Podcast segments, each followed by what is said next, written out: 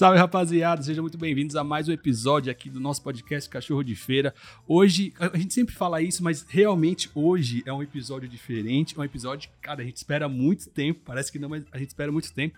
Então é um grande prazer receber aqui o parceiro Vini, meu parceiro Caio. E aqui estamos na, nessa mesa junto com o Nilton e outro. Dê os salves de vocês de entrada, que eu já vou fazer a primeira pergunta para os convidados. E aí a gente entra na resenha. Firmeza? Cara, eu vou agradecer a presença desses caras aqui. É muito, cara, gratificante porque a gente começou esse cachorro de feira, essa, essa resenha aqui, essa brincadeira. E a gente falou de política sem ter embasamento e a gente, o mês passado, entrevistou um político de verdade. A gente falou sobre finanças sem ter embasamento nenhum e hoje estamos entrevistando pessoas que realmente sabem do que estão falando. Vamos fazer o nosso dinheiro render, né? Tô muito feliz com esse episódio.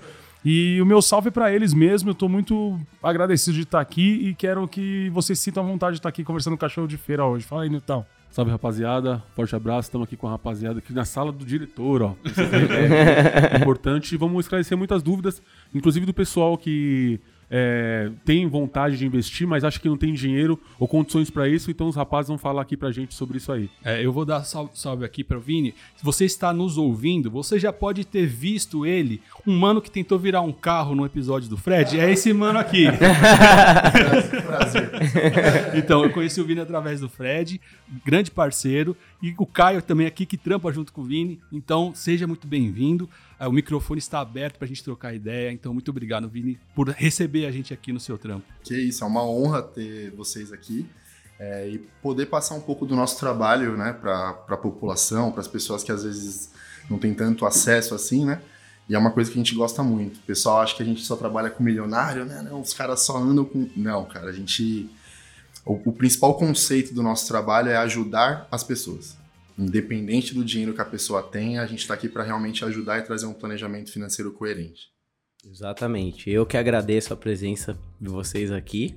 Né? Também estou aqui para compartilhar o que realmente a gente tem de conhecimento. A gente começou com, primeiro é um trabalho onde você começa com as pessoas que são mais próximas de você. Então você vai buscar ajudar aquelas pessoas que são mais próximas para daí sim trazer o um resultado que eventualmente podem vir pessoas com, né, com muito dinheiro ou pessoas que estão começando a vida, começar a juntar dinheiro, mas o importante é você trazer, né, dignidade, trazer o conhecimento para todas essas pessoas.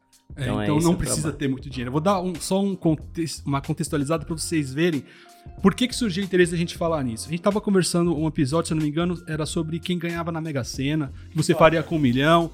E a gente soltou o episódio, e aí o Nilton, que trabalha no Hospital das Clínicas, no momento do café, todo mundo ali começou a se reunir e começaram a falar mal dos economistas na TV, né? Falando, onde já se viu? Eu não tenho condição de juntar dinheiro. Aonde, como é que você lembra é, o cara, resenha? Falando, os caras falando, meu, como é que pode, mano? Eu ganho é, 1.900 reais e os caras falam pra gente guardar dinheiro. Mas de que jeito guardar dinheiro? Tem que pagar é, aluguel, paga internet, a escola da criança. E como é que vai guardar? Pros caras que têm dinheiro é fácil falar. Entendeu? Mas pra gente que é assalariado é complicado. A gente bateu meio aqui esse é, bate-bola aí. Porque, é, na verdade, o mecanismo é o mesmo. Vocês corrigem o que a gente fala bobagem, mas o mecanismo de guardar dinheiro é o mesmo para quem tem pouco ou quem tem muito, não é? O principal erro das pessoas, Léo, é acreditar que para fazer um planejamento financeiro o que importa é o quanto a pessoa ganha. Planejamento financeiro não é o quanto você ganha, é o quanto e como você gasta. Entende a diferença? Então, o cara, eu tenho uma cliente que ela é recepcionista de um spa, ela ganha R$ 1.500 por mês. Tudo bem que ela tem um, uma vantagem de morar com os pais, os pais não cobram muito de grana, de pagamento de conta e tudo mais. Porém, ela tem 19 anos. Uma menina de 19 anos ganhando R$ 1.500, ela ia querer fazer outras coisas, né? Ela vive com 800 reais e guarda quase que tudo que ela ganha. Entende? E em compensação, nós temos clientes que ganham muito dinheiro por mês e o cara gasta mais do que ele ganha. Então, às vezes, uma menina que ganha R$ 1.500 por mês com uma consciência financeira, com uma educação financeira, ela consegue juntar mais do que um cara que ganha 50, 60 mil por mês. Impressionante. Tá? Então, não é o quanto você ganha, é o quanto você está disposto a gastar para o seu planejamento financeiro dar certo. Cara, eu sou. é, eu sou. Eu sou. Eu gasto muito, muito mais do que ganho. Eu nunca consegui economizar dinheiro na minha vida. Eu sou, acho que, a, um retrato da, da população brasileira. A gente é, se endivida. com cartão de crédito para beber, para comemorar. A gente faz dívida, faz festa sem poder fazer. E, e, aí, mas aí como que, da onde que vai surgir o princípio para eu começar a guardar dinheiro e mudar essa mentalidade? Porque assim, não adianta só guardar dinheiro, eu preciso mudar a minha mentalidade. Senão eu vou guardar meu dinheiro, daqui a pouco eu vou pegar lá onde eu guardei e vou gastar de novo. Como, como que, tipo, vocês, qual que é o, o, o principal fator para mudar a minha, minha, minha mente? Vai. E aonde guardar esse dinheiro? É isso que eu queria saber. Ah, sim. Um dos primeiros, quando você busca para aprender né, sobre educação financeira, muitos livros que você vai encontrar, livros é, iniciantes para quem está começando, ou até livros principalmente de quem já entende de mercado, são livros que abordam a inteligência emocional. Esse é o passo primordial para quem quer começar a investir. Se você não tiver inteligência emocional para entender que você tem um determinado objetivo e como você vai fazer para alcançá-lo, independente das variáveis que venham ao longo do tempo. Porque, claro que vão surgir, né? É uma baladinha, né? Uma breja com os amigos. Black Friday, né?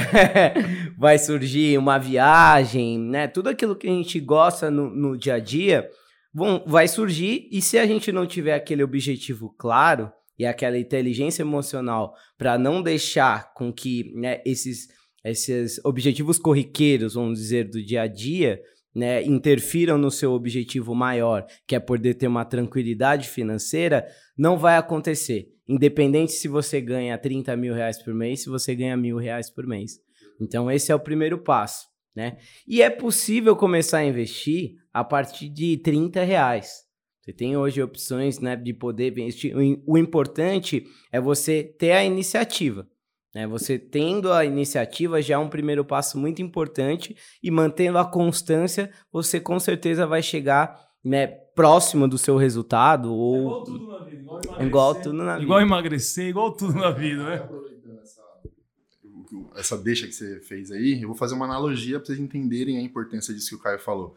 Vocês conhecem algum gordinho que fez redução do estômago? Conheço. Voltou a ficar gordo? Voltou. Básico.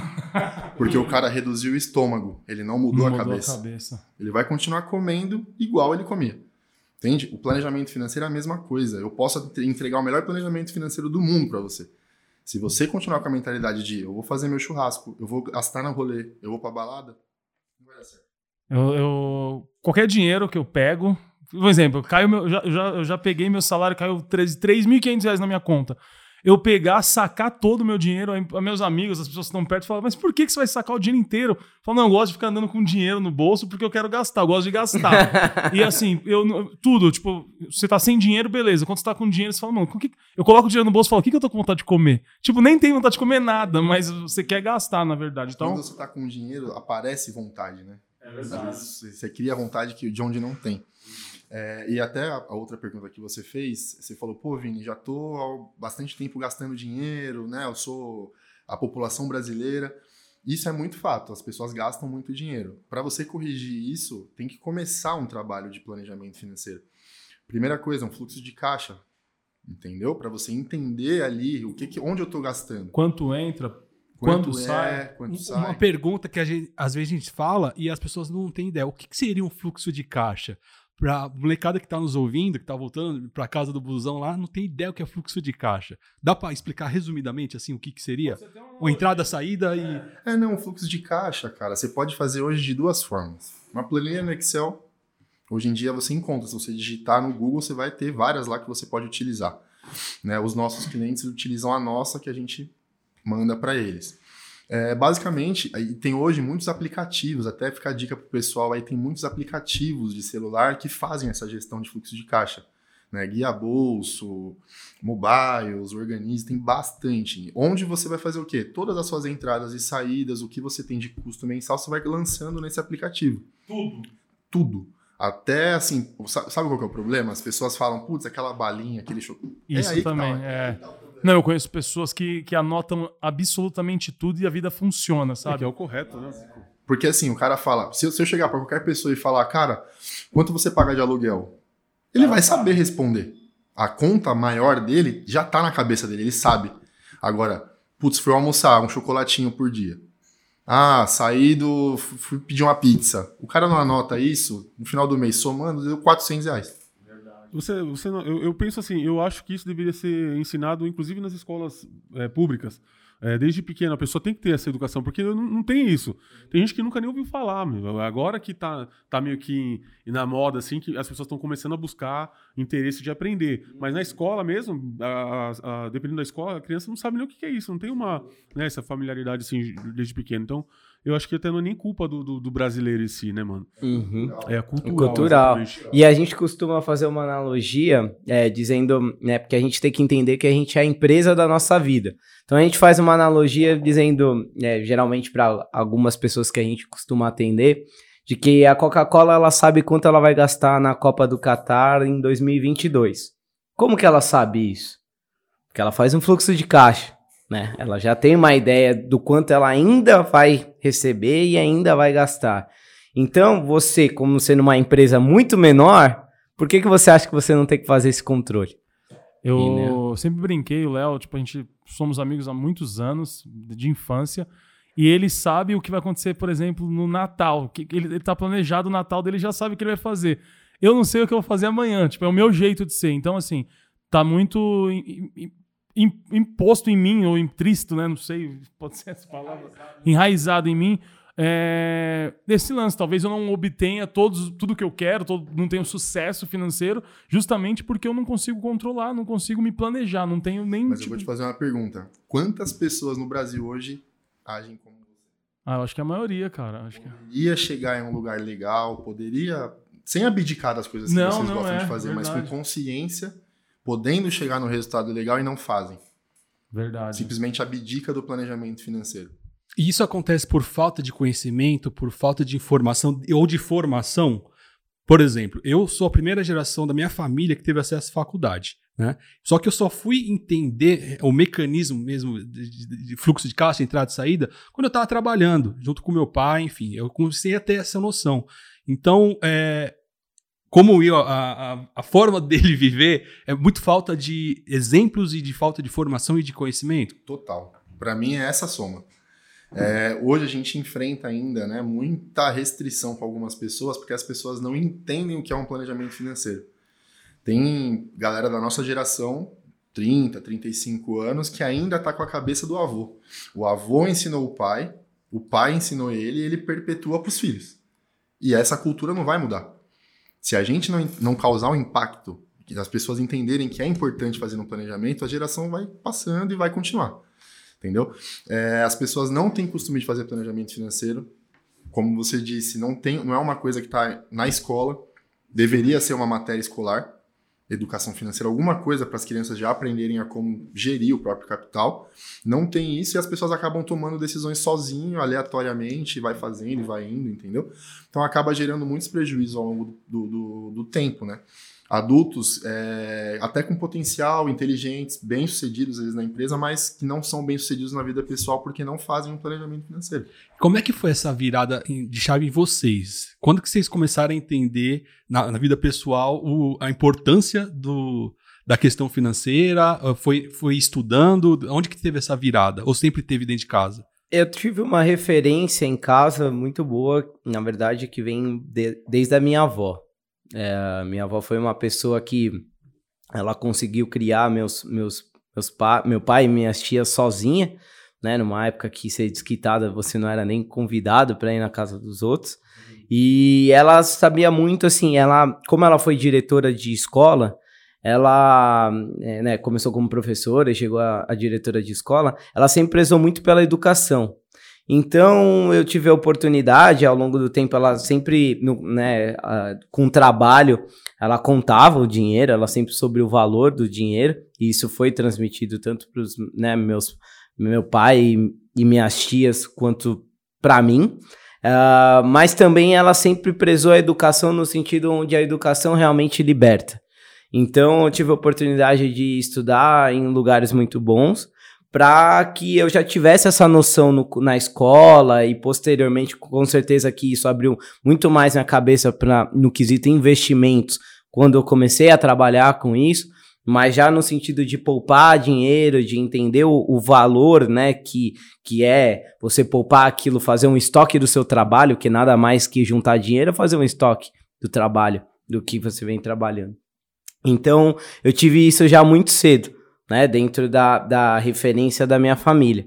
Mas, claro que né, é, é muito difícil, por mais que a gente tenha. Então, acho que a escola, sim, a gente deveria ter uma educação financeira melhor para todos os jovens nas, nas escolas, para você não sair da escola sem saber o que é um fluxo de caixa, sem saber preencher um cheque, né? São coisas básicas. É que você sai da escola, eles te cobram que você tenha sucesso e você é, alcance os melhores lugares, mas você não está preparado para isso. Fala, né? fala pra mim a fórmula de Bhaskara aí.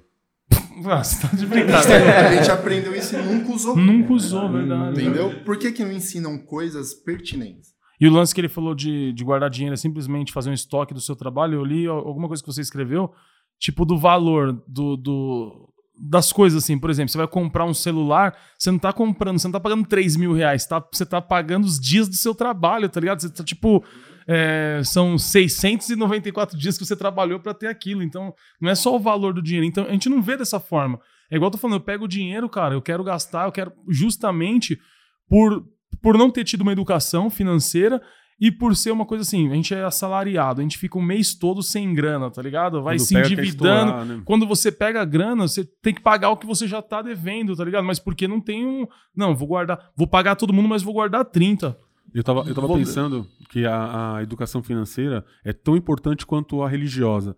Porque hoje em dia a gente vê os jovens na rua quer roubar, é mais fácil pegar das pessoas, porque não tem esse entendimento. Talvez, é, quando uma pessoa poupa, guarda dinheiro, ela pode comprar suas coisas, ela é mais feliz. Né? E o mundo seria muito melhor se todos tivessem né, essa condição de falar assim: não, eu não preciso roubar do cara para mim ter um celular que, que tem assim rápido. Não, se eu economizar, eu guardar, eu vou ter. Então eu vejo na, na, na cidade de Tiradentes a nossa, a, a nossa realidade, né, a molecada, não tem nem essa noção. E para eles o mais fácil é isso aí. Ou é o MC que deu uma estouradona lá e comprou a moto dele, mas tipo assim, eles, os caras não mostram aquele trabalho todo, não é? Como a gente foi entrevistar os meninos lá, né, fomos falar como que é, é, até chegar nesse nível de estar gastando, de estar. Tem todo um trabalho, uma escadinha, mas só que isso não é mostrado.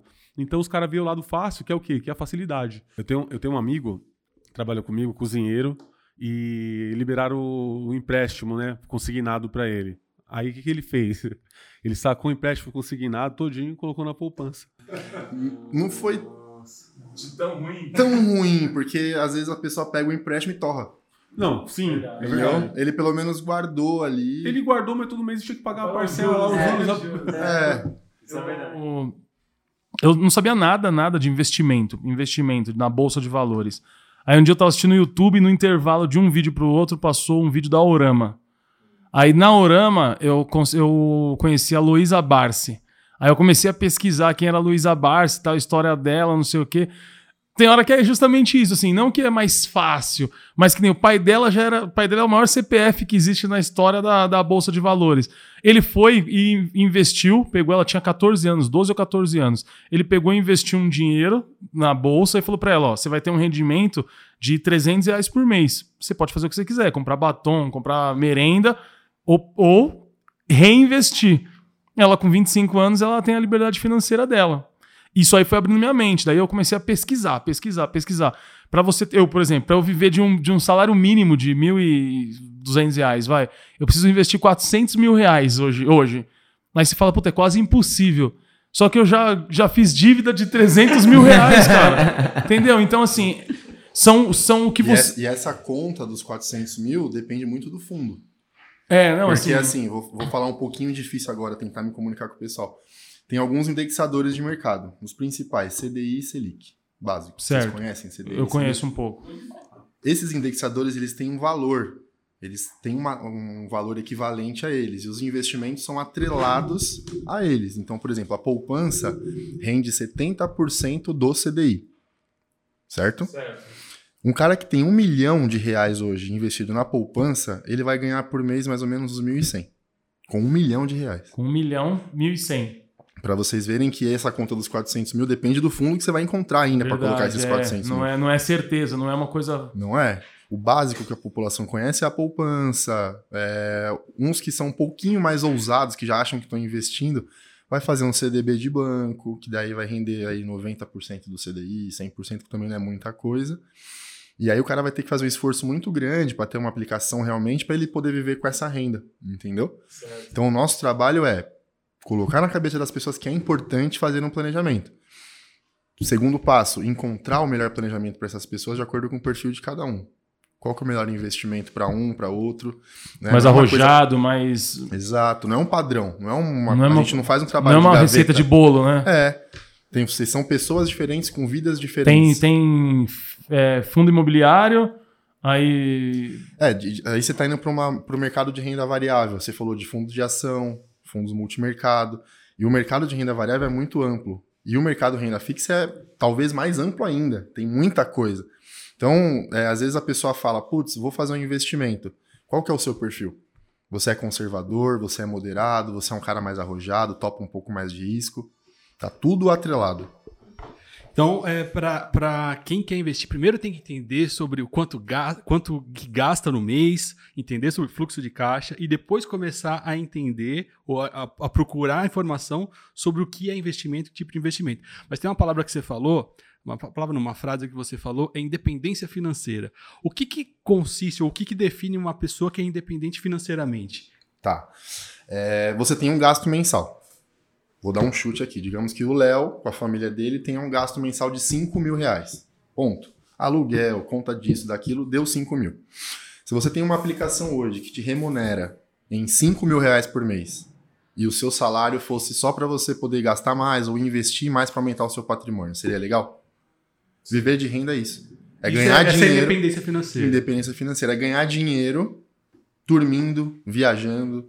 O mercado financeiro ele continua trabalhando. Então, se você for sair para com algum amigo para viajar, seu dinheiro vai continuar trabalhando por você e você vai continuar ganhando dinheiro sentado na praia. Ótimo. Então, independência não é ganhar na Mega Sena e ficar milionário. Não, é você ter suas contas pagas sem você precisar trabalhar ou fazer alguma coisa para isso. Né? Existem duas formas de renda hoje, a ativa e a passiva. Nós ganhamos dinheiro de forma ativa. A gente tem que sair de casa, trabalhar e dinheiro vem. No- sei lá, 90 e tantos por cento da população vivem só com essa renda, certo? O trabalho do planejamento financeiro é ir aos poucos migrando 100% da ativa para ir um pouquinho para passiva, para que a pessoa possa a longo prazo, dependendo do potencial de investimento que ela tem, pode ser curto, médio ou longo prazo, porque essa pessoa chegue nessa renda passiva que ela chegue nessa independência financeira, tá? E hoje o mais importante é justamente a parte da aposentadoria a longo prazo. Vocês conhecem alguém hoje que está aposentado e vive super bem com o dinheiro que recebe? Não. Hoje 1% da população vive bem. Da- Claro, da população aposentada. Os outros 99% dependem de caridade, depende de família, depende do próprio trabalho. Meu pai. Meu pai hoje está com 60 anos, diversos problemas de saúde, e o que ele recebe como aposentado não supre a necessidade da casa. Então ele tem que continuar trabalhando. Vocês querem isso para vocês? É algo que a gente pensa muito, né? A gente É, conversa muito a gente sobre tem isso. falado muito nisso. Assim, eu tenho essa, essa mentalidade ainda destrutiva com dinheiro, mas a meta é melhorar, estudar e pesquisar. Eu tenho pesquisado bastante. Mas o que eu ia falar, assim, a gente falou que é essa ideia para os jovens da periferia, mas tem muita gente, tem muito adulto, por exemplo. Eu tava num sítio com meus primos, a gente tava conversando, meu primo Jefferson, manda até um abraço para ele. E quando eu comecei a falar de investimento, que é como eu comecei a pesquisar através da Luiz Bars, do Luiz Bars, é, eles falam dos, dos cinco à prova de balas, que são, são os investimentos que são mais seguros para você por- iniciar. Por exemplo, se antes da pandemia seria, seria o ideal, vai, se você tem grana para investir, investir em turismo. Puta, mas daí veio a pandemia e se você investir em turismo, você se ferrou. Então, assim, ele, ele tem os cinco à prova de balas para investir e não perder. Então, tem muita gente que não faz ideia. Meus, meu primo mais velho, tipo, eu conversando com ele, a gente na piscina trocando ideia, e eu e meu outro primo tem conversado e mandando mensagem um pro outro e, e se atualizando, vendo como funciona o mercado financeiro. E aí começamos a falar pra ele. Daí eu mandei uns vídeos pra ele, ele se interessou. E ele tem mais condições de investir do que eu. Mas ele não fazia ideia, entendeu? Então eu acho que a maioria da população brasileira é desse jeito, né? Tipo, meu, o que que é. É, ali é o assunto. O que, que é investimento passivo ou ativo? O que, que é. Não, é- investimento não é renda, Renda, né? passivo ou ativa. Investimento. Como vocês falaram? É, É renda variável. Isso, então. Tem gente que não faz nem ideia do que é isso, né, É, cara? o mais importante, como retomando um pouco o que o Vinícius falou com o que você falou agora, todos nós temos o mesmo capital humano, que é o que a gente é a- a- o termo que a gente utiliza, né? Então todas as pessoas têm a mesma capacidade, claro que umas são doentes, menos ou outro, mas ao longo da vida, basicamente todos têm a mesma capacidade de produzir riqueza.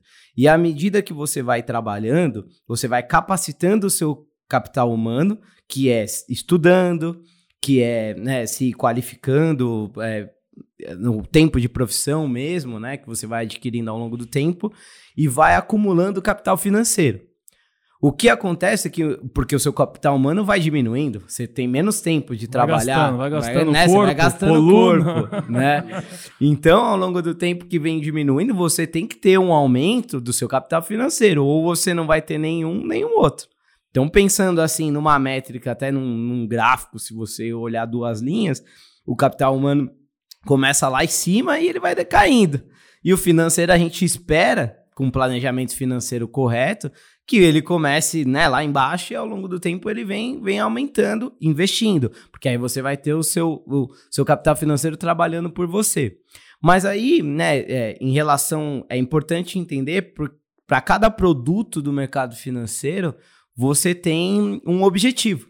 Ele pode estar atrelado a um objetivo. Então você pode ter fundos de previdência pensando na sua aposentadoria, você pode ter fundos de ações pensando em algo mais longo prazo, pensando né, que o mercado é positivo e aí em 90% das vezes ao longo dos 10 anos.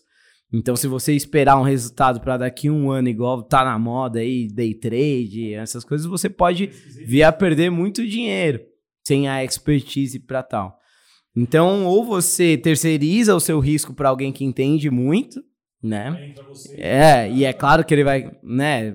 Você tem até um, um- um- uma taxa por esse serviço, que às vezes aqui no Brasil a gente tem muito isso, né? Ah, não quero pagar, eu mesmo vou lá e faço. E é difícil, você tem os trabalhos de vocês aqui, não tem como se concentrar 100% no mercado financeiro, né? Então deixa pra gente que para profissionais.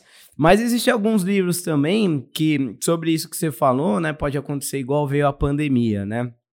Tem um livro que é, é, fala de um cara que fala muito sobre mercado financeiro que chama Nassim Taleb. E ele fala dois livros dele que chama Anti, Antifrágil e Cisne Negro, que ele fala justamente desses eventos que ocorrem esporadicamente a cada um, um certo período de tempo, mas que você não consegue prever e eles podem acabar com todos os seus investimentos. Então ele usa um exemplo, por exemplo, que de 2001 a- as empresas no mundo que eram consideradas as melhores para investir eram a American Airlines, né? E a United. E porque, meu, companhia aérea estava em alta. E justo as duas companhias, os dois né, aviões, as duas companhias que bateram no, no, no prédio do World Trade Center foram essas duas companhias. As ações despencaram de um dia para o outro. Então, ele dentro dessa lógica, ele impõe que você tenha no máximo ali 20% do seu capital em risco. E o resto você deixa realmente em algo mais conservador para evitar né, isso que ele chama de convexidade. Então, essas coisas que acontecem fora do. Da- e da mesma forma que aconteceu isso, da American Airlines e da, da outra empresa, United. Uniters, aconteceu com a Magazine Luiza, né? Teve pessoas que investiu um pouco e teve um ganho Ah, sim. absurdo. Tem muita gente que tá esperando a nova Magazine Luiza, né? Eu, até- eu quero levantar dois posts que eu vi do Vini, que eu- você que está vendo, o Vini está no Instagram e está fazendo seus conteúdos lá. Dois posts que eu queria que você comentasse. Primeiro é da Magazine, que você falou que quem investiu lá atrás, ah, ah, você deu um número. E também sobre o PlayStation 5, que você fez uma postagem. Queria que você falasse as duas, cara. Tá, é, do Magazine é, é basicamente o que você falou. As pessoas é, buscam a, a mina de ouro, né? Qual que vai ser a próxima aposta? E é meio difícil. Você- a gente até estuda, faz muita coisa, né? Pra descobrir isso, mas é meio uma incógnita, acaba sendo. O Magalu explodiu mesmo. Explodiu. As pessoas que investiram um pouco lá, eu fiz a comparação que o Léo fez, eu fiz, um- eu tento fazer posts é, muito Didático. Para seus didáticos cotidianos. e, da- e de cotidiano, assim, pra galera ler e falar, puta, isso aqui cabe na minha vida. Entendi. Né, entendi. E a comparação que eu fiz foi: hoje, se você for comprar um iPhone no Magazine Luiza, ele vai te, ele é um preço. Se você tivesse investido a, mesmo, a mesma quantia do valor. iPhone, não lembro a conta exata agora, porque foi um post um pouquinho mais antigo, mas dava mais de milhão. Né? Então o cara vai no Magazine Luiza, ele tem dinheiro para comprar um iPhone, mas o mesmo dinheiro que ele comprou o iPhone, ele poderia comprar ações na Magazine Luiza e explodir de ganhar dinheiro. Né? Então as pessoas não têm essa noção básica aí. Qual foi a O outra? Léo? PlayStation 5, do valor Ah, que sim. foi lançado, você falou da, da viagem pra lá. Exato. É, a galera, é, o PlayStation, o videogame, né, tá no cotidiano também. Eu gosto muito, a galera gosta, né, do, do videogame e é aquela febre. O videogame acaba sendo igual o iPhone, né, para alguns. Puto, o cara tem o 11, saiu o 12 amanhã, ele vai querer comprar o 12, ponto, né? E o PlayStation, eu tenho o PlayStation 4 em casa, me divirto muito e, pô, vai sair o 5 agora. Talvez eu compre, talvez não. Tá me satisfazendo o 4, mas tem gente que não. O cara quer o 5 porque ele quer ter o 5. E o valor desse videogame é muito alto, né? Ele, ele lá fora até tá um pouco mais baixo, mas aqui no Brasil vai vir com 5 mil, mais ou menos, quase 6. Até saiu a notícia agora que o presidente vai tirar o IPI, o imposto do videogame vai vir mais barato, não sei se já assinou. Não importa, o videogame vai ser caro. Né? Quem tem 5, 6 mil reais pra comprar um videogame, velho? A periferia tá aí pra falar que, pô, tem cara que ganha isso em seis meses. É verdade. O cara tá comprando um videogame. Então a conta é basicamente essa. O videogame é muito caro. Você comprando aqui no Brasil. Só que a gente paga um imposto muito alto em tudo, Em tudo. né? Então a mesma, o mesmo valor que você vai comprar um videogame, um PlayStation 5 aqui nas Casas Bahia, você poderia se programar com um planejamento financeiro, comprar a sua passagem, ir lá para os Estados Unidos, ficar no hotel animal, Tirar a onda. tirar onda, fazer o pedido do videogame por aplicativo, e eles entregam no seu quarto do hotel e voltar pro Brasil e você economizar ainda uns 50 reais. Com o É, mesmo mano. valor do videogame comprado aqui. Você co- consegue comprar passagem de volta e videogame lá. cara. Isso é um pouco da visão, né, cara? É, a visão, é, a visão do brasileiro é muito restrita. Eu, a- As pessoas, eu acho assim, o brasileiro teve a vida muito sofrida, né? O contexto geral da população. Muitos brasileiros não se permitem nem sonhar. Verdade. Pro cara que é da periferia, ir para os Estados Unidos é algo inimaginável às vezes para alguns. Mais fácil voltar na morte, quase. Exatamente. E não, e não é. Você entende? E Não é assim. uma- se o cara tiver um planejamento financeiro, ele vai é, cara. conseguir ir, pô. Claro, ele não, ele- talvez ele não consiga ir mês que vem. Mas ele pode ir no ano que vem. Não, e assim, e é- eu vou falar por mim mesmo, o que tá em mim. Eu, eu não abdico da minha cerveja, tá ligado? Tipo, hoje é sexta-feira, eu tô louco pra sair daqui, tomar minha Heineken, mas aí, tipo, eu não consigo guardar 10 conto, mano. Ah, prefiro beber. É, é- é prioridades. Mas Você sabe tem... por que, que você faz isso? Porque primeiro você gasta. Depois Pergunta, você raciocina. Quando o brasileiro recebe o salário, o que, que ele faz com o salário dele? Qual que é o passo a passo? Paga a conta, primeiro paga a conta. Pagou todas as contas, aí depois, que ele zerou. É, depois aí você, tem que, você quer tirar a onda porque Tirar você onda. pagou a conta. você Lazer, é lascou. básico. Só isso. São três processos. O brasileiro paga todos os boletos, porque o brasileiro não gosta de ficar devendo ninguém. É. Fato. Depois ele vai ter que luxar, ele vai ter que fazer um churrasquinho pra É, família. não, até pra dar aquela aliviada, porque você trampou o mês todo, né? Exatamente, o cara trampou e falou, puta, preciso, né? Eu mereço. É a famosa frase do eu mereço. E o brasileiro guarda o que sobra. Quem consegue fazer sobrar? Ninguém. O brasileiro nunca sobra o dinheiro. Então o brasileiro não guarda nunca. nunca. vai guardar, é. É isso O mesmo. planejamento financeiro, pra ele dar certo, você tem que guardar primeiro. Primeiro passo. Primeiro passo. Tá ouvindo, né, galera? O primeiro passo pra você sair da lama, que nem eu tô, é você começar guardando e não gastando. Esquece do pastel de domingo. Esquece do pastel de... Por enquanto, rapidinho. Segura a prometo, onda, é. segura Depois você vai poder comer um pastel numa feira mais. Justo, Bacana. porque a consciência vai estar até melhor, né? Recebeu o salário, já tenta fazer um cálculo de um percentual que você vai conseguir guardar. Pode ser 100 reais, pode ser 50 reais. Tira alguma coisa e guarda. O que sobrar no seu mês, você vai adaptar com, que, com os, as- os outros dois quesitos. Claro, guardei, eu me paguei. Agora eu vou pagar as minhas contas. O que sobrar, eu tenho o meu lazer. Se não sobrar, eu não tenho lazer. É isso mesmo.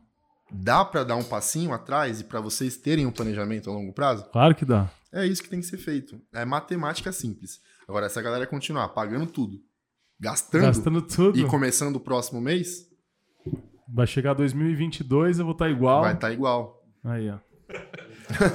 E de- deixa ele perguntar, depois eu quero entrar é, no trabalho de vocês. Quero entender como é que funciona pra se tornar um cliente, enfim. É, é, que nem vocês falaram que independente de, de quem ganha muito ou ganha pouco.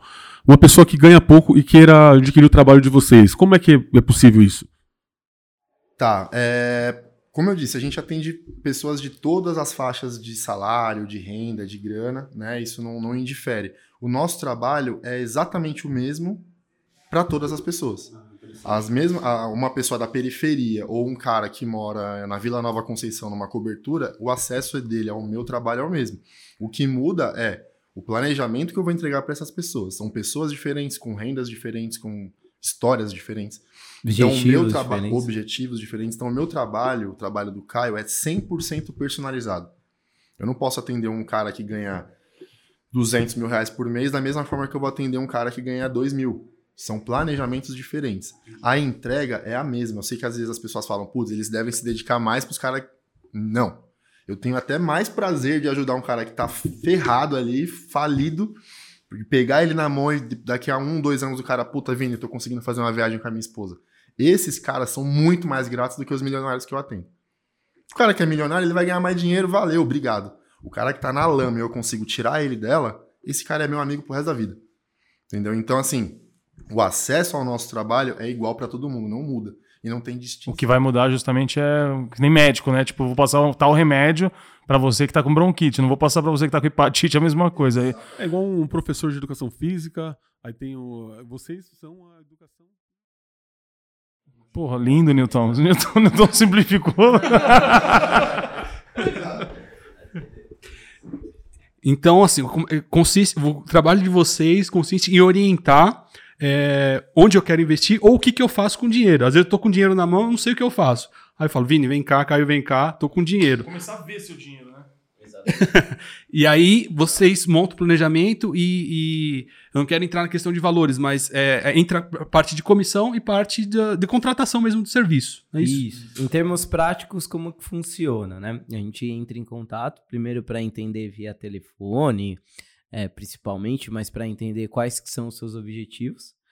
É, então, né, é importante que você seja bem fidedigno com as informações, né, para que você passe realmente as informações corretas, para que a gente entenda seus objetivos, seus anseios. Depois disso, a gente marca uma, uma, uma reunião presencial, ou pode ser via videochamada, que hoje tá, isso aí tá disseminado, A né? pandemia Exatamente. deu essa adiantada. É, exatamente. Impulsionou demais isso. Então a gente marca essa, essa primeira reunião é, presencial, no caso, para a gente poder apresentar a empresa, apresentar também como né, a empresa para a qual a gente trabalha, como que funciona, o mecanismo, quais os aspectos das vidas das pessoas que a gente aborda no planejamento financeiro. E é, em seguida a gente faz uma análise financeira para entender a real situação financeira. Como a gente falou, podem ter pessoas que estão endividadas e também necessitam do nosso trabalho, como pessoas que estão aí com dinheiro guardado. né? Sobrando, mas, Exato. mas não tem a educação financeira. Não adianta. Não é, a educação financeira não é só pra quem tá duro, é pra você, tipo, tô, tô esbanjando meu dinheiro. Exato, exato. Às vezes até para quem está investindo já, mas não tem os melhores investimentos. Não existe uma pessoa que saiba tudo do mercado financeiro. Até por isso que a gente trabalha em equipe aqui. Então, o seu planejamento, quando a gente né, tá em processo, depois que a gente faz essa análise financeira, a gente traz isso para a empresa, isso leva um tempo de mais ou menos uma, uma semana, às vezes uma semana e meia para a gente, né, a depender da complexidade, para a gente montar esse planejamento para a pessoa. E aí, claro que não vai ser só a minha visão Caio, minha, a visão do Vini, vai ser uma visão de uma equipe do qual seria o planejamento ideal para aquela pessoa. E aí, numa numa segunda reunião, né, ele contratando o nosso serviço, uma segunda reunião a gente apresenta esse planejamento numa reunião bem extensa, onde ele vai entender como ele vai chegar em todos os objetivos de vida que ele tenha.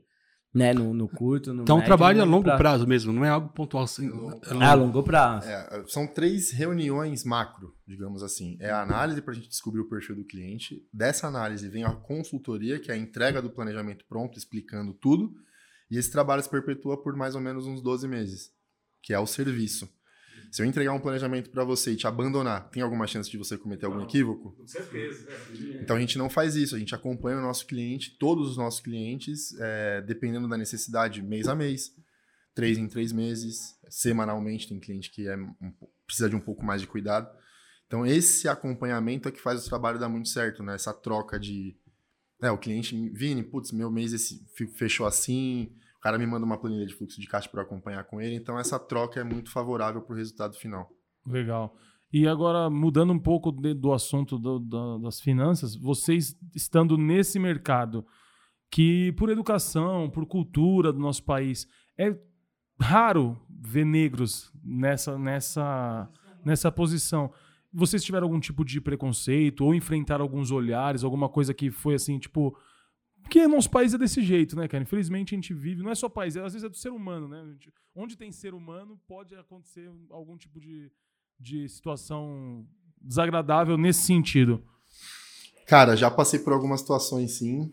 É, eu tiro de letra, né? nos- Isso me machuca muito. Esse tema racismo me machuca muito. Já passei por alguns episódios e é, eu não gosto muito de falar porque me irrita, sabe? Eu não consigo entender como é que um cara que é branco ele acha que ele é melhor que eu só porque ele é branco. Entendeu? Eu não sou melhor que ele em nada, somos todos iguais e cada um tem o seu caminho. Né? Mas ainda mais, ainda mais o nosso trabalho, que a gente mexe com dinheiro e às vezes tá com um cara que é a elite da elite. É, às vezes chegar num, num- num- Já, já tive isso muito mais no começo, né? De chegar num, num escritório de um cara, às vezes, puta, marcou por telefone, o cara não me viu. Né? Aí você chega na empresa do cara, chega dois negão, né? Putz, vamos falar de mercado financeiro, às vezes o cara já olha meio Aí, ressabiado, mano, aí o cara... golpe. O cara ia pensar, né? Você entende? O cara já não te dá tanta atenção como se tivesse até. O pessoal tá assistindo, né? Peço desculpa se o pessoal ficou incomodado, mas é diferente chegar um branco do olho verde lá. Entendeu? Então, o olhar já é outro e tudo mais. Mas em compensação também tem um lado positivo, né? Tem muita gente hoje já que, pô, entendeu que o racismo é uma imbecilidade total e às vezes eu já tive casos de atender dono de empresa, cara milionário, do cara ter até um carinho especial, assim, tipo, o cara querer fazer até um pouco a mais, né, Pra mostrar que não, cara, não tem nada a ver, tá todo mundo aqui, todo mundo junto. Então tem os dois lados da moeda, né? Eu tento deixar como o resto, o cara que me trata mal, não dou atenção, e o cara que me trata bem tá comigo até o fim. Não, e tem, tem esse lance do racismo e tem o lance da gente, que quando a gente chegou, eu tô muito feliz de estar aqui conversando com vocês, porque é negro e parece que é mais fácil, que é, que é possível a gente chegar também, entendeu? Então, assim, tem esse lance das pessoas idiotas com mente pequena e tem também o orgulho que vem vocês aqui e traz pra gente também. Então, vocês é representatividade total, mano. Muito É obrigado. isso. Obrigado. É e aqui na empresa é uma coisa que eu gosto muito, né? Eu vi um post dessa aceitação dos negros em empresas. Putz, é, depois que eu comecei, ela, o post era assim. Depois que eu comecei a entender a questão do racismo estrutural, eu comecei a me perguntar todos os dias: cadê a negada? Né? Você chega numa empresa, só tem branco, velho. Só tem branco, ainda mais em cargos, né, como o nosso, de gestor, de gerência numa empresa do mer- Só vê branco, não vê negro. E aqui, o nosso contador-chefe é negão. Da ele hora. que comanda a contabilidade da empresa, a gestão da empresa. Entendeu? Temos eu e o Caio, que somos dois gerentes da empresa. Acima de nós tem os dois diretores e o dono. Da hora, da hora. Entendeu? Então, assim, a nossa empresa, até isso é bacana, porque os negão estão aqui. Eles querem. Eles querem Estamos instaurados. Eles querem que faça acontecer, não importa a cor, né, mano? Que isso aí é, tem que ser assim, né, velho? Exato. Até tem algumas, né, em questão de vivência, como você perguntou, até tem algumas pessoas que falam, ah, mas vocês se apegam muito nisso, né, de alguma, a- a- alguns brancos, né, que nem não falam, ah, mas vocês se apegam muito nisso. Eu falei, mas eu não tenho nem como te responder isso, porque você não tá... Você na- não na faz ideia, é. Você não faz ideia o que que é, entendeu? Então não tem por que você... Isso antes. É fácil você ser honesto, falar que você é honesto quando você tem dinheiro, e é fácil você falar de racismo quando você é branco, né? Exatamente. É, Na exatamente. minha sala da faculdade tinham três negros. Era os únicos três. Nós éramos em 60 e poucos alunos. Era eu, a minha irmã de, de, de consideração, assim, a Mônica, e o outro, meu xará, o Vinícius. Éramos três negros, o resto era todo mundo. Não, branco, num né? país. É, num- tem, uma, tem uma frase que o pessoal usa muito, é tinha que ser preto, né, mano? Aí tinha um post hoje, é, essa semana eu vi no Facebook, bem bacana, né?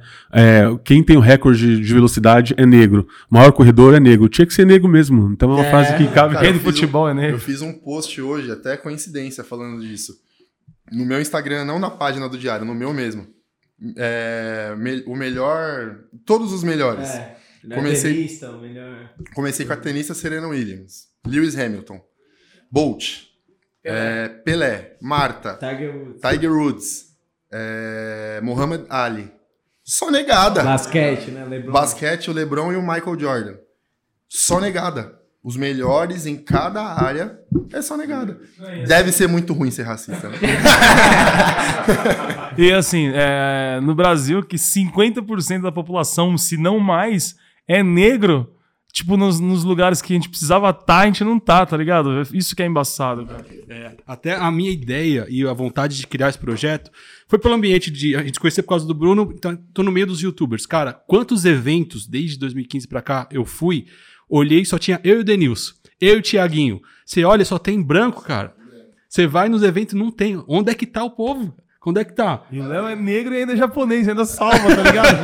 só tá ele e o Denilson, só tá o Denilson de negro. Mas é isso. Eu falei hoje, brinquei que 50% da população é negra, só que a gente tá nos lugares errados. A gente não tá na política, a gente não tá nas empresas, a gente tá na, na, na cadeia, a gente tá. Sabe por quê? Foi o que sobrou pra gente. É. Entendeu? E ainda, é, cada um tem a sua forma de pensar, eu respeito a forma de todo mundo. Tem negros que são contra as cotas, respeito. Só que, cara, um moleque que nasceu na periferia, negro, se ele não tiver pelo menos aquilo ali, como é que ele vai pra Não, faculdade? foi o que ele falou antes. A gente não sei se tava ligado o microfone, tava gravando ou não, mas a gente tava falando do, de um livro que ele falou, quero que ele repita depois, o livro que a hora que a gente desligou você falou. E assim, no Brasil, tipo, os negros do Brasil, né? Quando, quando saiu da escravidão, o cara deu tipo só um papel, falou: agora você é livre, falou, vai com Deus. Nos Estados Unidos, os caras pelo menos deu uma casa, deu um dinheiro, um pedaço de terra, falou: agora você vai morar aqui, ó. Você, é negro, não é mais, você não é mais meu escravo, mas vê se você mora aqui agora, toma um pouco de dinheiro, se vira. Não, no Brasil os caras deu um papel e falou: mano, vai pro Vai, corre. vai. E por isso que eu falo, foi o que sobrou pra gente. Então, é, As profissões que a sobraram. gente tá muito negros, atrasado ainda, né, cara? Muito. As profissões que sobraram pros negros foram as, As Né? braçais, né? as braçais. Com Tem- todo tem respeito a quem tá um- vendo também, mas gari. É o que sobrou. Pedreiro, porteiro, babá. Cara, eu vou falar pra você, assim, eu já trabalhei de muita coisa, sou vendedor, trabalho na Magazine Luiza atualmente. Eu tenho um lance também de. de tipo. um exemplo, pedreiro ganha muito mais que um vendedor. Só que aí tem um lance de você. do, do- da roupa, do, do lance de você. A importância do a importância trabalho. do trabalho, do que você está fazendo, assim, porque a gente, o negro tá sempre ali, tá sempre como pedreiro, faxineiro. Pô, você entra na loja, já tem um vendedor, o cara tá arrumadinho ali e tal. Já muda, igual entrar aqui e ver vocês. É né, isso que eu ia perguntar. É, para você trabalhando nesse ambiente, faz diferença? Sempre tem que estar mais bem vestido, porque senão a gente tá sempre abaixo, cara. Eu tenho esse cuidado, né, com, com a vestimenta, como eu me porto, né, até com uma, uma- um relógio. Infelizmente, a gente acaba tendo que fazer isso para de repente aumentar e melhorar um pouco a imagem, que não teria necessidade, porque eu não trabalho com roupa, eu trabalho com o meu É, tem que- intelecto, com o que eu conheço. É isso mesmo. Eu posso estar de regata e bermuda, eu vou te prestar o mesmo serviço, entendeu? Só que a roupa acaba impactando no resultado, né? É fato. E pra nós, né, a gente até é enjoado, né? Quando o negão pega pra ser enjoado também com roupa, o negão é, enjoado. Então, Eu tento sempre estar bem alinhado, sempre estar bem, né? Barba parada, cabelo bem feito. E eu, e eu sugiro, é, ele comentou do livro, né? O livro que a gente tava conversando é chama A Elite do Atraso, mas já que a gente também tá falando desse é, mundo de finanças, mas como a gente tá falando desse mundo de finanças, também sugiro uma, uma série que chama Explicando, que tem no Netflix, e o primeiro episódio é a diferença de riqueza entre brancos e negros nos Estados Unidos. Então ele fala por que, que isso se perdura até hoje. E é natural que a gente começou no, no início aqui do podcast falando, né? Porque, pô, a pessoa da periferia, de modo geral, tem que ganhar mil reais, como é que vai conseguir juntar uma grana? Às vezes não é nem só a questão do que ele ganha pra si, ele conseguir juntar, mas às vezes quando ele passa a ganhar melhor, ele tem que ajudar a mãe, ele tem que ajudar o pai, ele tem que ajudar uma tia. É diferente do grande maioria dos brancos, e a série retrata isso nos Estados Unidos, que já veio ao longo do tempo acumulando patrimônio, então ele pode fazer uma faculdade sem ter que ajudar a mãe em casa, ele pode ir trabalhar e começar a guardar o dinheiro dele sem ter que ajudar o tio que tá doente. Isso Entendeu? reflete no Brasil Isso. também, né? Exato, isso Reflete no reflete Brasil. muito no Brasil. Então isso acaba perpetuando, que é já o que o livro, né, Elite do Atraso traz, perpetuando a pobreza no país. De um modo que assola que a gente não consegue. é, é, seria muito melhor um cenário onde todo mundo pô, tivesse uma igualdade. Você com certeza ia ver né, aquilo que o jovem vai ter aquilo que ele tá mais próximo dele, né? Se ele te- tá mais próximo dele a criminalidade, é aquilo que ele vai, né? você Mais disse, fácil né? ele. Como você disse, o jovem da periferia ele vai querer dinheiro fácil, às vezes ele vai entrar pro mundo do crime. Porque não tem Qual acesso. o caminho, né? Qual que é o caminho? Existe um, um- um- na visão de vocês, um interesse que a pobreza continue pobre? Na, na- na- visão da política, assim, que, que, a- que continue como tá lá. Eu acho que o interesse da política é manter a população é, desinformada, burra, né? Quanto mais, quanto menos informação a população tiver, mais fácil eles são manipulados, entendeu? Pensando no nosso trabalho de mercado financeiro, a gente vai no rumo oposto, né? E muita educação financeira ensinar as pessoas o que tem que ser feito e o que não pode ser feito. Quanto mais, eu acho que se o país, os países que mais investem em educação são países que se dão melhor, né? Que tem- E, a, e a estatística criminal também é muito menor. muito menor. Uma, uma população mais educada, Menos mais desigual. inteligente, menos desigual, reflete em outras diversas questões do nosso cotidiano. E trabalhando nessa área, vocês têm a percepção disso, nitidamente, né? Tal, é nítido. É, é nítido, assim, né? É visível. Então eu gostaria que vocês indicassem a literatura que você falou, esses livros, e para quem tá começando. né? Acho que nem é só sobre finanças, mas só, mais é, mudança de comportamento e de pensamento, né? Uhum. Que livro que vocês indicam pra, pra pra gente mesmo começar a, a entender? Eu falei já também aqui no podcast sobre inteligência emocional, né, para começar a poupar dinheiro. Então, um dos melhores livros que aborda esse assunto é Você e seu dinheiro, guia básico para não cometer tolices. Esse é um livro para iniciantes sensacional, vai te aprender a ter a mentalidade para começar a investir. Né, A- de que você não vai ver ali a ação caindo, você já vai logo vender e sim comprar mais né, para acumular cada vez mais patrimônio é uma promoção. Então ele vai dar várias dicas muito importantes, né, para quem quer começar a investir. Outro livro também que é interessante, que você até comentou, né, Os Segredos da Mente Milionária. O Léo que me Ajuda. presenteou. Eu tinha acabado de perder meu apartamento.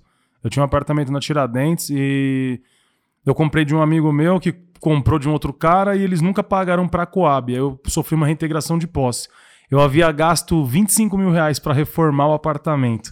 Aí eu saí desse Perdeu apartamento, perdi tudo minha grana. Perdi o apartamento. Foi a primeira história de reintegração da cidade de Tiradentes foi a minha. Vê se- pensa, pensa se eu tenho azar. Mas é o seguinte, é, ele passou na padaria que eu trabalhava e me entregou esse livro. Ele falou, mano, eu posso te ajudar dessa forma. E assim, eu não tô milionário ainda, ainda. Mas eu, mas eu mudou muito a minha mentalidade em relação à grana. E não só a grana, tipo assim, a entender, que nem você falou, é um trampo na cabeça. Tipo assim, eu não preciso cometer os mesmos erros que o meu pai cometeu, tá ligado? Eu não preciso cometer os mesmos erros que minha mãe cometeu. Porque tá meio que, que implantado na nossa cabeça, né, no nosso subconsciente, a, a- a educação financeira dos nossos pais. Então esse, esse livro abriu minha mente. Esse livro abriu minha mente, então é um livro fantástico, mano. O Segredo da Mente Milionária. Eu, eu, vou, eu vou sugerir dois muito bons. É, também, assim, pra galera que tá realmente iniciando, tá? Não vou nem falar de literatura um pouco mais agressiva de mercado financeiro. Livro do Thiago Negro, do Mil ao Milhão. Do mil a um milhão. Excelente. O, nome já tá dizendo tudo. Não precisa nem falar muita coisa. E o Thiago é um cara que eu consumo muito as ideias dele. Ele é muito bom, muito inteligente e manja muito de mercado financeiro. E o outro, é, eu li ele recentemente. Acho- Pai Rico, Pai Pobre. Vai, Valeu, puxei aqui. pai Rico, Pai Pobre. É muito bom. E mostra essa. Realmente, o nome também, o título já fala muito. Pai Rico, Pai Pobre. É muita questão cultural que vem, sabe, enraizada. E, as- e- e se a gente não mudar, vai continuar sendo a cabeça do seu avô. Entendeu? Então ele mostra muito isso. E essa, e- essa teoria dos ratos que está dentro desse livro fala muito daquilo que eu falei para vocês há pouco. Do brasileiro receber o salário, pagar todas as contas e torrar com lazer. E isso é a teoria dos ratos. O cara tá naquela, naquela roda que os ratinhos ficam e ele não sai daquele ciclo. Ele, o rato tá correndo, mas ele não tá andando. Ele tá só andando em círculos. É o que o brasileiro vive. O brasileiro vive isso, entendeu? Ele vive a teoria dos ratos. Ele recebe o salário dele, ele paga tudo, porque não quer ficar devendo ninguém, e ele precisa se pagar com lazer. Um churrasquinho, uma baladinha. Mereço, né? Eu mereço. E aí ele espera vir o dinheiro no próximo mês para ele voltar para essa roda.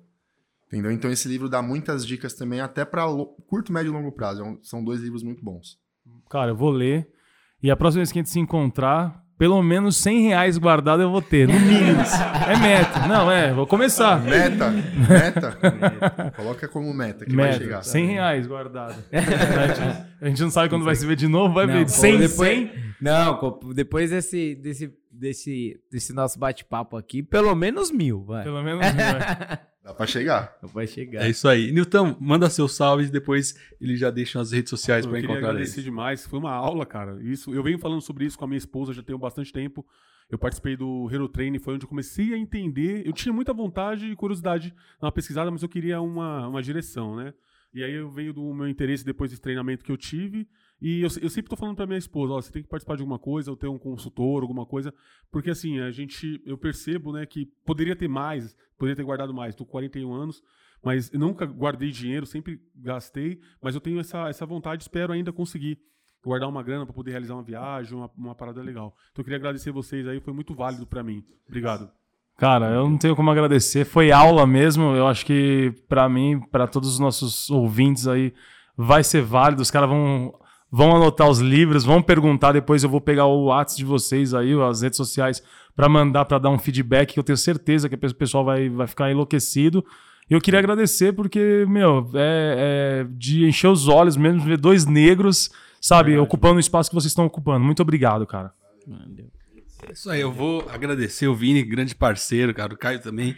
É, é muito importante pra gente estar aqui, porque o, o projeto começou, quando ele foi lá em casa, tava fudido, todo, A gente idealizou esse projeto para falar para quebrada e, e nesse período a gente já é, virou uma empresa, porque a gente já tá rendendo, cara. A gente já tá vendendo produto, a gente já tá tendo anúncio.